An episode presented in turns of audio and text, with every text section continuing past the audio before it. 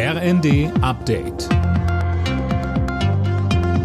Stündlich neu. Auf den Punkt informiert. Ich bin Dirk Jostes. Guten Abend. Mit Blick auf die steigenden Energiepreise hat das Bundeskabinett ein zweites Entlastungspaket auf den Weg gebracht.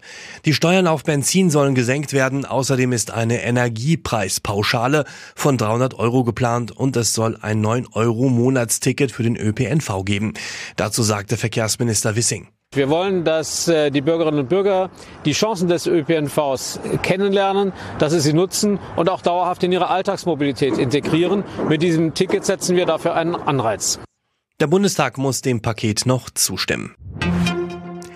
Um das Entlastungspaket zu finanzieren, hat das Kabinett heute auch den Ergänzungshaushalt von Finanzminister Lindner abgenickt.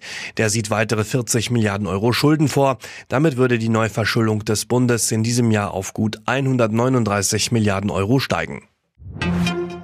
Im Bundestag hat die Ampelkoalition das geplante 100 Milliarden Euro Sondervermögen für die Bundeswehr verteidigt. Finanzminister Lindner sagte, das Ganze sei eine Vorsichtsmaßnahme. Es gehe nicht um eine Militarisierung der Außenpolitik. Kritik kommt aus der Union, CSU-Landesgruppenchef Dobrindt. Herr Bundesfinanzminister, Sie können mit uns weiter verhandeln über die Frage, ob 100 Milliarden Euro für die Streitkräfte aufgenommen werden. Aber Sie müssen auch mit uns darüber reden, wie wir diese 100 100 Milliarden wieder tilgen. Schuldentilgung ist ein Grundprinzip solider Haushaltspolitik und auch daran erinnern wir Sie. Die nächste Astronautencrew ist auf dem Weg zur internationalen Raumstation. Die neue Besatzung soll das Team um den deutschen Astronaut Matthias Maurer ablösen.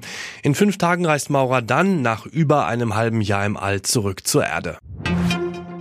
In Deutschland lernen wieder mehr Menschen schwimmen. Über 110.000 Anfänger haben im letzten Jahr einen Kurs besucht, so die DLRG. Das sind rund ein Drittel mehr als 2020. Allerdings, das Niveau von vor der Corona-Pandemie ist noch nicht wieder erreicht. Alle Nachrichten auf rnd.de